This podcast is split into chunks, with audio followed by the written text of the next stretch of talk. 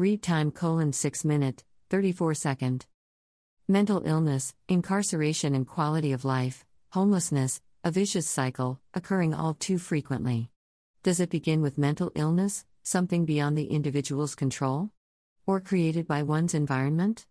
Or by the imbalance, inequitable economic system? Or the various faults of the justice system? Does it make a difference how it starts?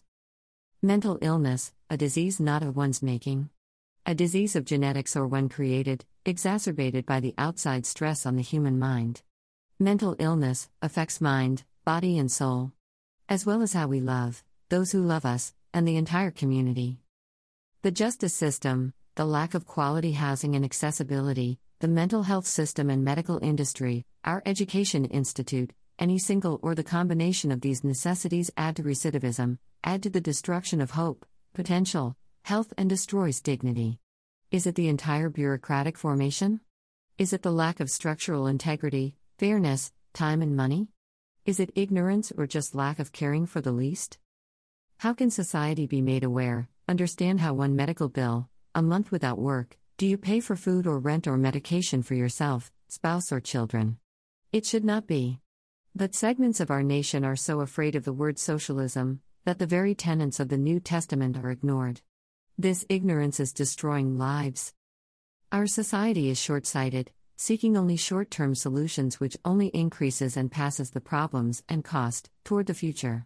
We try to hide this unseen cost of economics, jobs lost, families separated, lives ruined, without proper treatment. Society refuses, cannot see how long solutions, involving various treatments of medication, therapy term, education benefits everyone. The loss of hope. The loss of one's soul. The loss of one's spirit. The loss of what could have been. The loss of life's value, of being true. Because of ignorance and selfishness. What must be done to have others see? Of what could be? Imperfection is in all of us, so why do we not accept others' differences? Understand others' struggles? We all fail at times. We all have success at times. But we can never do either alone. Now there are less hospital beds, less hospitals, less treatment centers. What if cancer center closed? What if you had to with pain and nowhere to turn? What if prisons were had more beds for your illness than hospitals?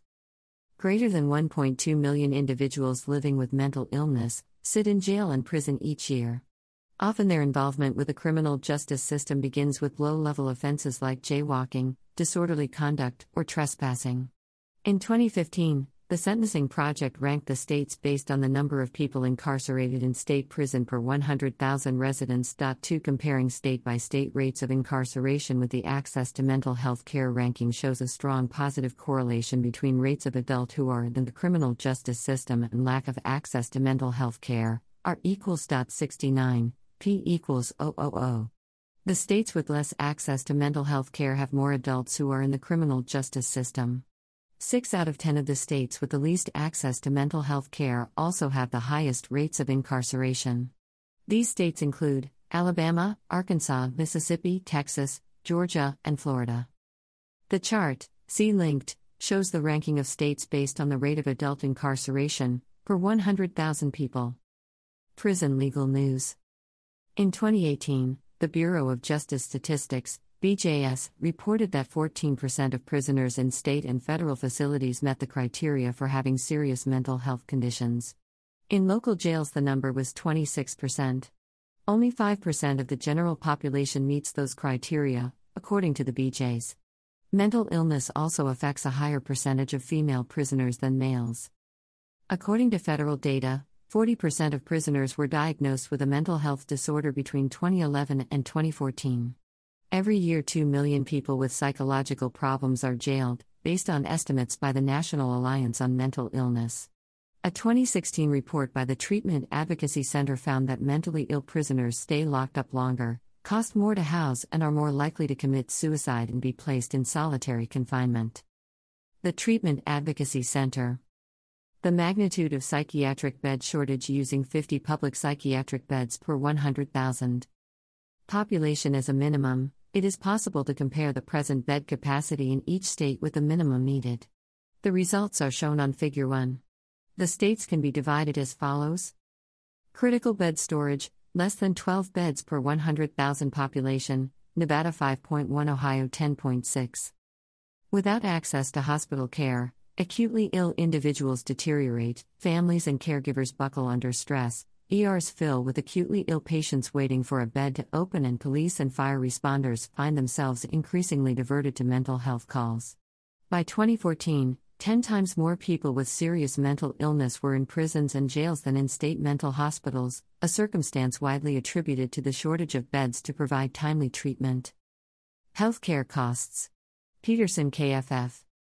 Greater than on a per capita basis, Health spending has increased over 31 fold in the last four decades, from $353 per person in 1970 to $11,582 in 2019.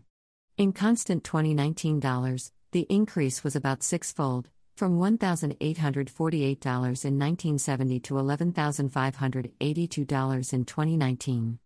Greater than Greater than the United States spends significantly more on healthcare than comparable countries, and yet has worse health outcomes.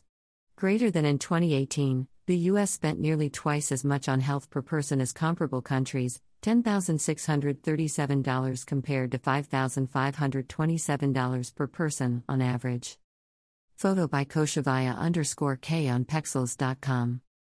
Greater than the largest category of health spending in both the U.S. and comparable countries was spending on inpatient and outpatient care, which includes payments to hospitals, clinics, and physicians for services and fees such as primary care or specialist visits, surgical care, and facility and professional fees. See methods for more details.